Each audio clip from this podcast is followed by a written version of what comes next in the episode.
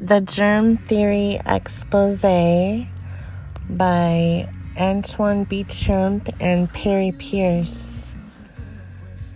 Germ theory has been debunked since 1918 when the Boston Health Department failed to infect a single one of the 300 healthy subjects they contaminated with the bodily fluids of Spanish flu carriers Viruses do not exist the way most have been taught to believe.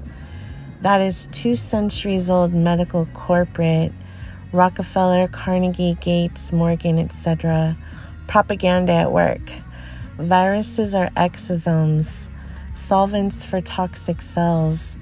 All- allopathic medical doctors are trained in Rockefeller funded medical schools without any real nutritional knowledge talking about two weeks of classes and all their years of study.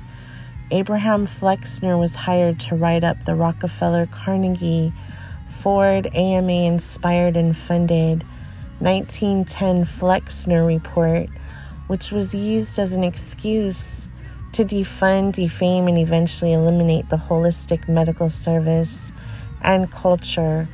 Louis Pasteur was another scientist in league with the Rockefellers and he pushed the germ theory, which is still pushed as fact by the medical schools. Terrain theory, put into play by Pasteur's rival, Henry Béchamp, says our bodies express bacteria and viruses as cleaning and alarm messenger agents to other cells. To sell drugs and vaccines, pharmaceutical backed companies Doctors and schools ran with Pasteur's germ theory and tried to blame every disease possible on it. Scurvy, for example, was blamed on infection, yet proven to be caused by a lack of vitamin C. When kids ate asbestos laden wall chips, docs and, docs and scientists blamed their parents for being stupid rather than themselves for blanketing the planet with harmful drugs toxins, and chemicals. The progress driven by the big money in the last couple centuries saw a lot of toxins from lead, arsenic, DDT, asbestos, and many pesticides being sprayed upon the public. When people got sick, their corrupt scientists blamed it on an infectious agent that is present during the very toxicity caused by their employers this industry causes 440,000 deaths a year in America alone due to medical errors partially defined as an unintended outcome, even under correctly administered care, and over 100,000 annual deaths due to legal drugs. This is only from the reports we know about, taking into account hackneyed studies, unreported medical errors, and overdoses and unreported adverse vaccine effects that cause all sorts of chronic diseases, neurological disorders, and death. It's abundantly clear that the pharmaceutical backed medical industry is not aimed at healing the population, but rather at reducing their prolificity, health, and power through deceptions of the highest degree. Take polio.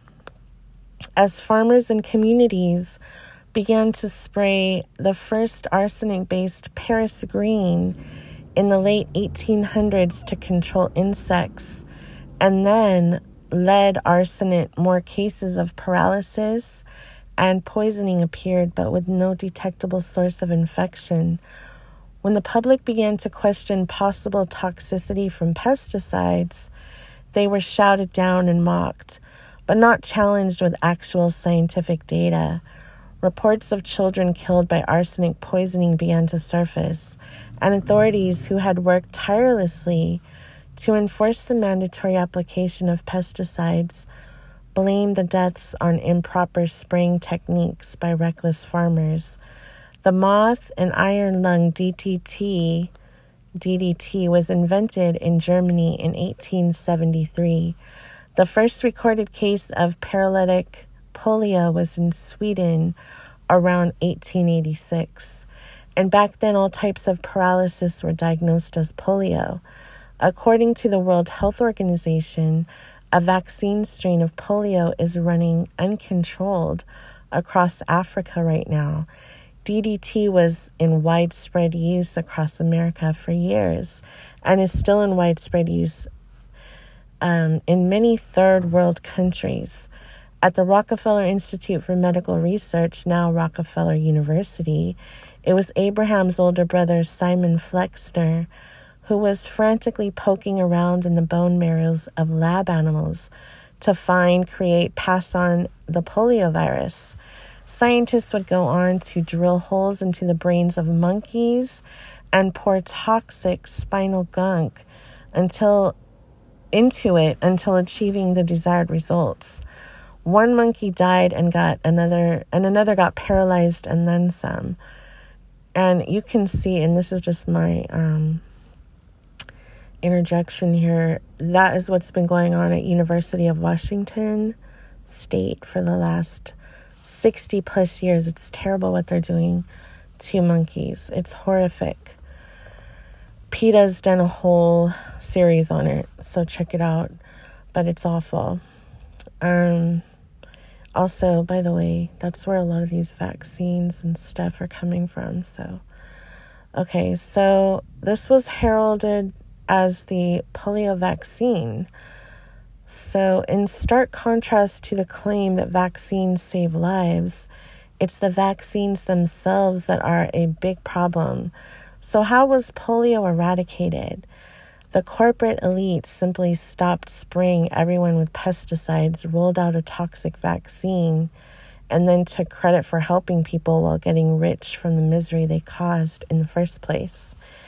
And I would like you all to search um, the poetry series by Knowledge the Wordsmith titled Eradication Without Vaccination, which goes deep into the history of the vaccine industry and it is very a very long poetry series that is um, being turned into a book right now.